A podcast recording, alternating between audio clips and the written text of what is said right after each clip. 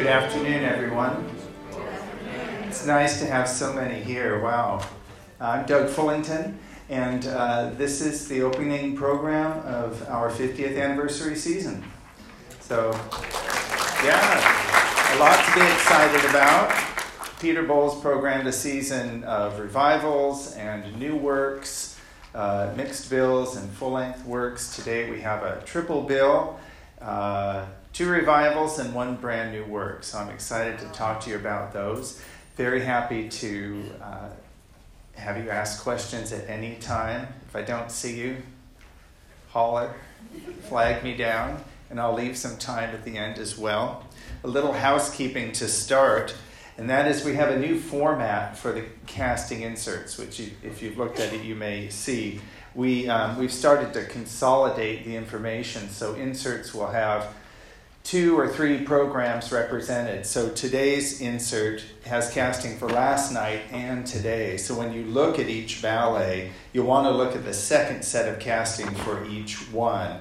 And that'll be uh, headed by uh, Sunday 10 2, Sun 10 2 in bold parenthesis. And uh, I'll point that out as we go along.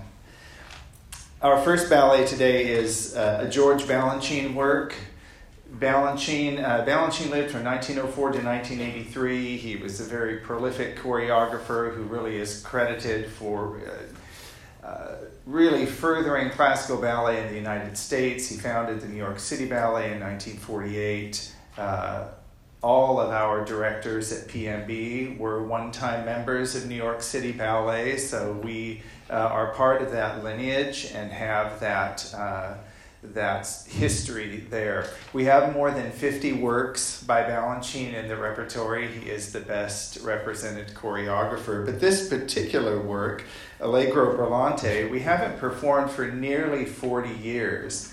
And you might say, why? Is, is it not as good as the others? It's really not the case. Um, I'll get to why, but let's talk about the ballet first. Balanchine choreographed it in 1956 for New York City Ballet, which was pretty early in its history, and it is uh, choreographed for 10 dancers. There's a lead couple and then four ensemble couples, which essentially function like solo couples. Everybody in this short work has a lot to dance and a lot of really uh, vigorous, exciting dancing to do.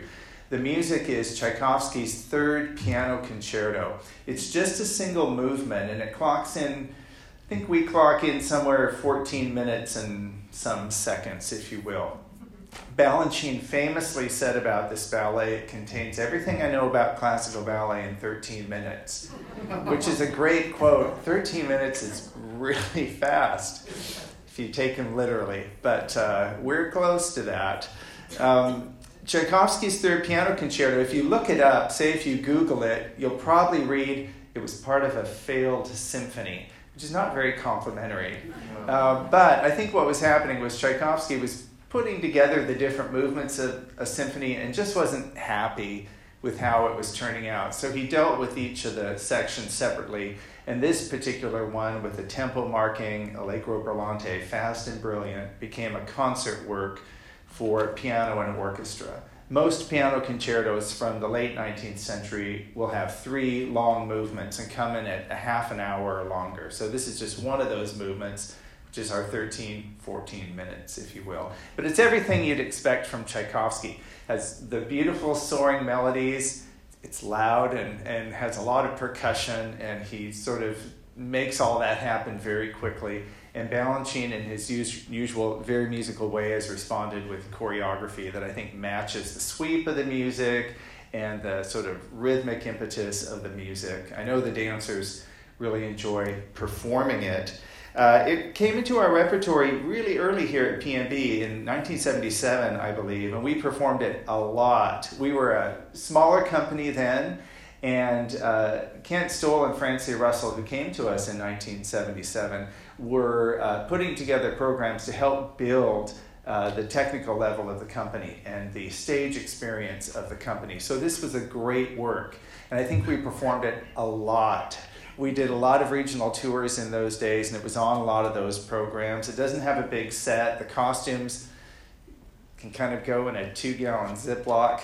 Um, it's easy to take it around. Now, of course, we have the luxury of our own orchestra, piano soloist, and, and we can do it on the big stage here. It has been on Peter Boal's repertory list for a while, but because it doesn't quite last as long as, you, as most works on a triple bill would. I think it would tend to sort of fall off as seasons would work themselves out, but it made it for the 50th anniversary season. And in fact, Peter is our stager for this ballet. And by stager, I mean he's the one who teaches each role to all the dancers, and he's responsible for the ballet the look of the ballet, the tempo, everything about it as a representative of, of the George Balanchine Trust, which oversees the uh, performance and dissemination of works of Balanchine. So uh, that's a great sort of dual role that Peter's fulfilling for us, as well as being artistic director and programming the piece in the first place. Uh, we have three casts, three lead casts for Allegro Brillante today. You'll see uh, Sarah Gabrielle Ryan with Kyle Davis. The other casts are Elle Macy with James Kirby Rogers and Angelica Generosa and Jonathan Batista. And I think virtually the entire corps de ballet has cycled through the ensemble roles as well as some of the soloists in the company. So even though it's a small cast, it's essentially been a full company work. And uh, dancers are always excited to perform Balanchine works, especially work that they may be less familiar with. After Allegro Brillante today, we have a pause. So that's where it's important to look at the right date here, because last night there was an intermission. That's because the first two ballets shared some dancers, and they uh, they needed a brief intermission just to get the costume changed and catch their breath. But today we'll just have a several minute pause after Allegro uh, before going on to our second work, which is our new work, which is titled Wartime Elegy, choreographed by Alexei Ratmansky, and it does refer to the war in Ukraine. Um, you, you may be aware, Alexei Ratmansky is, is one of the high, highest regarded, uh, most highly regarded choreographers working in classical dance today. Uh, his father is Ukrainian, and his parents live in Kiev, and his wife's family all live in Ukraine. So you can imagine it's been a, a very fraught year for them, a lot of uh, anxiety uh, about the situation in Ukraine. So Alexei was born, however, in St. Petersburg, Russia, grew up in Kiev, and then uh, took his ballet training at the Bolshoi Ballet School in Moscow. Now, they didn't take him into the company when he graduated, so he went back to Ukraine and danced there. Then he came over to the West. He danced at Royal Winnipeg Ballet in Canada, and then moved to Copenhagen, where he became a principal at the Royal Danish Ballet. So he's had a very cosmopolitan uh, career uh, and was de- also developing concurrently a choreographic career during that time. And then the Bolshoi Ballet in Moscow invited him to be artistic director there, which he was in, for several years in the early aughts. And then in 2009, he moved to New York and joined American Ballet Theater in a role that they call artist in residence. And he's been there since uh, 2009 and, and, lives in Manhattan, but choreographs uh, around the world. We, uh, we have three other works by Alexei in the repertory. We have his, uh, it's a great staging of the 19th century classic Don Quixote. And then we have two works made for New York City Ballet Pictures at an Exhibition, set to the famous Mussorgsky score. And then a piece called Concerto DSCH, which is one of the Shostakovich piano concertos. And as we've been building this relationship as a company with Alexei by acquiring his existing works, we, we call those acquisitions if it's, a, if it's a dance that already exists. And then we got to a point where Peter asked Alexei to create a work specifically for us. And that's often how these relationships with choreographers go. We will acquire some works, build that relationship, perform. Um, perform the works to the choreographer's satisfaction, and then get to a point where we can ask for work made for us.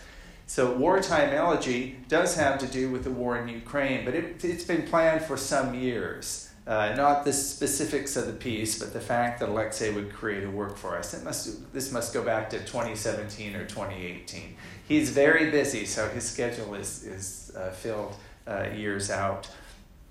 But it so happened that uh, the commission was planned for uh, this fall. And it was the first work that Alexei has made since the war began. So he knew that he wanted to use the work of Ukrainian artists as part of this ballet.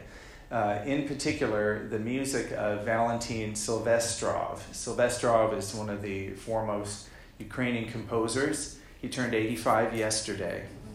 Uh, he lived in Ukraine, but he was able to uh, leave Ukraine when the war began. He is now in Berlin. And the particular set of pieces that Alexei was looking at are titled Four Postludes. They're for uh, solo piano and strings. And a postlude is a piece that comes after, so it's going to be sort of commenting on or uh, reflecting on, if you will. And these pieces are very reflective. They're quite uh, soft, they're quite sober, they have uh, melancholy, I think, in, in the melodies. Uh, they're very beautiful. But when Alexei had all four next to each other and thought about choreographing to all four of these, which clock in at about 17 minutes or so, he felt that the, uh, the feel of the ballet would be too static. So he chose the first and the fourth of the postludes. So the ballet opens with the first, and then comes back to the contemplative feeling with the fourth postlude at the end. But in the middle, uh, instead of the Silvestrov, he's put in uh, recordings from the 1930s of Ukrainian folk music that he had.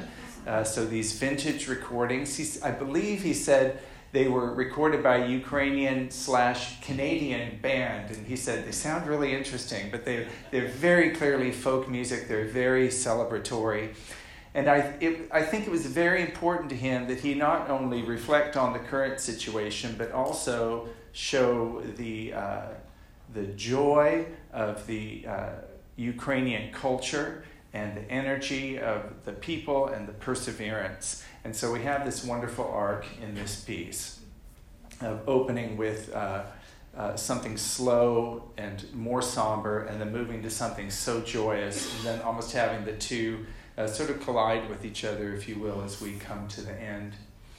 Uh, the costume designer is a fairly recent collaborator with Alexei. His name is Moritz Junge, and he has designed costumes, as you might expect, in pretty sober colors for the opening of the piece, sort of diaphanous flowing costumes for the women and costumes that are more form fitting, like unitards for the men.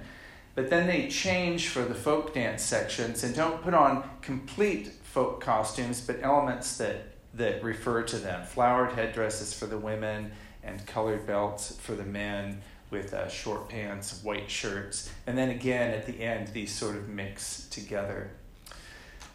The scenic design is a set of projections uh, that Alexei worked on with Wendall Harrington. Wendall is a wonderful theatrical projection designer. They've collaborated on several works. And for the projections, they've used the work of two uh, Ukrainian artists. And I just want to make sure that I get the names right here. I'm at the glasses stage with reading, so they come on and off. For the opening and closing, we will see artwork that is designed by Matvey Weisberg. Uh, Weisberg is a contemporary artist. He has an interest in classical work, so you'll see that his art, uh, the art that's been chosen, is a little bit almost like a deconstruction of, of classical uh, sculpture, if you will. And, and as an aside, uh, antiquity and classical art is a, is a real side interest of Alexei's. So we see this at the beginning and the end, but in the middle, we see the work of the folk artist uh, Maria Primachenko, and that will be projected very, very large scale on the screen with bright colors during the, these uh, celebratory folk dances. Uh, and just one more thing here. Before both of the folk dances, uh, on the recording, there's some spoken words some spoken words before the first dance, which is for the men, and before the second dance is for the women. And Alexei did kind of a rough translation that is in the casting insert. It's just below the title, uh, Wartime Elegy in parenthesis. So before the men's dance uh, is said, uh, Hey guys, play it like our glorious Dovbush used to celebrate. Play.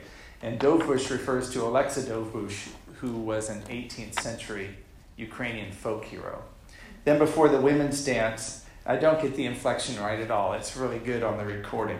Uh, the voice says, uh, Hey, musicians, play a fast polka. Girls, get ready and join hands. Oh, mommy. so it's, it's just great. So, and you can see also in the program here that Alexei is dedicated wartime elegy to the people of Ukraine. I think the dancers have had a, just a, uh, extremely memorable time working with Alexei, not only because of his status as a choreographer, and he works beautifully with dancers in the studio, but to work with him at a very momentous time in which they were creating a, a piece of art that comments so directly on a, on a current situation that we're all seeing and that many people are living through. Um, he came to us in August and made the work in 15 days. And then he, uh, he was traveling with his wife, uh, Tatiana. Then they went to London where they were working with a group uh, which calls itself the United Ukrainian Ballet, a group of displaced Ukrainian dancers that have been given uh, housing and uh, funding to uh, present performances as, as benefit performances. And Alexei's staging of the 19th century ballet Giselle was performed in London and before that in The Hague. And then they came back to us last week for our Tech Week, we call it, where we come into the theater and get all the ballets on stage and really bring them up to the performance level that you'll see today. So that's Wartime Elegy. It lasts about as long as I talked about it, which is about 18 minutes. And uh, then we have a, a, proper intermission of 25 minutes because there's a lot that has to happen behind the curtain to get Carmina ready. Uh, how many have seen Carmina Burana here at PNB? Okay, a lot of you, not all of you. The music, of course, is, is a, an established concert work, a very famous piece. Carl Orff composed it in the mid 1930s. It premiered in Frankfurt in 1937. And really, after the Second World War, it gained a lot of momentum as a concert piece. It's a great closer to uh, program for a symphony because it uses the whole the whole band. It uses the, your symphony chorus, their vocal soloists, soprano, tenor, and baritone. It comes in at just over an hour. It's a big, substantial work, and it's quite accessible too. Melody is always accessible, it's got really strong rhythms. Uh, even if you don't know the piece by name, probably when it starts, you'll say, Oh, it's that piece. Because it's a real part of pop culture as well. It's used in commercials and in films. And there's a lot of film music that is very uh, closely inspired by Carmina Burana. Still a very, very influential work, so coming up on 100 years uh, since it's been written.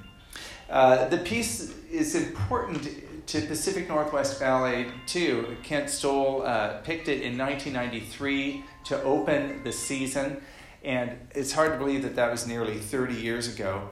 But the importance of that is that earlier that year, we had moved in next door to the Phelps Center. Before that, PNB had been at the Good Shepherd Center in Wallingford, which was a great place, but we had outgrown it years before we were able to move. So uh, the company was able to uh, run a capital campaign and raise the funds to develop the top part of the exhibition hall next door and develop it into seven studios a building that could house the company and the school together, include a costume shop, a box office, and all kinds of things uh, that we hadn't had yet. So it was very exciting, but Kent and Francia were really clear that while it was thrilling to have that building, the whole point of having it was to uh, elevate what we were doing over here. And uh, so the season that followed that move included Carmina Burana, which was new. It closed with Cinderella, which was new. It included a lot of um, new work simply to make that point that we were that we were closer to the theater and that we were working in a better space and it was going to positively affect what we put on stage. Carmine has been in the repertory. If you've been coming any time, you'll know every few years. Um, we are going to hear today the Pacific Lutheran University Choral Union, which is essentially the PLU alumni chorus. I think this is their third time singing Carmina Burana for us. They are elevated over the stage literally in a uh, balcony which is suspended from the rafters. Uh, so the dancers are very much sandwiched in by the music because the choir is above them, the orchestra is below them, and the vocal soloists are on stage with them in costume. And while Carmina is, is a staple of the concert hall, uh, Orff did envision it as a fully staged work. I don't know all the details of what he envisioned, but I'm sure it involved uh, designs and very possibly dance, and that is what we have today. Uh, Kent collaborated with a favorite scenic designer of his, Ming Cho Lee. Uh, Ming was very much an architectural designer rather than a painted drop designer, and uh, all of the ballets that he made for us have big architectural pieces, and this one has the huge Wheel of Fortune in the middle of the stage, which actually moves when the curtain goes up. And I think our scenic shop is presented with that drawing. And uh, we're very puzzled at first how that was going to turn into something three dimensional, but they worked it out, and, and you'll see it today. A little bit about the text of Carmina Burana, and we do have a link on our website to the text, to the translations that you can find. But it is a setting of 24 poems, medieval poems that are believed to have been written by uh, monks. These were, I believe, initially collected and published, though not until the 19th century. Uh, Carl Orff took 24 of those and arranged them in such a way that the opening and closing address Fortune, the Empress of the world. That's what we mean by Fortuna Imperatrix Mundi, at the beginning and the end. And then the other poems really discuss the human condition in all, uh, all its glory, so to speak, the elevated and the less elevated. And we have three main sections. The first, uh, Primavera, deals with the spring and that sort of yearly rebirth of life and nature that we all experience. The second is in taverna or in the tavern, which has all kinds of sort of debauchery and is the less elevated part of the human condition. And then the cour d'amour section or court of love is the more elevated. And in the medieval period, a court of love was, was an event that would be organized at which poetry would be read and music would be played, and it was a celebration of intellect and a celebration of expression. So within Carmina Burana, we have all of these things addressed, but finally at the end, uh, we come back to that Wheel of Fortune, and everyone who's on stage represents these different uh, sort of aspects of humanity that we've just looked at in greater detail and realize are sort of, they make up a part of each of us, I think, is the, is the intention of that final tableau we see in Carmina Burana.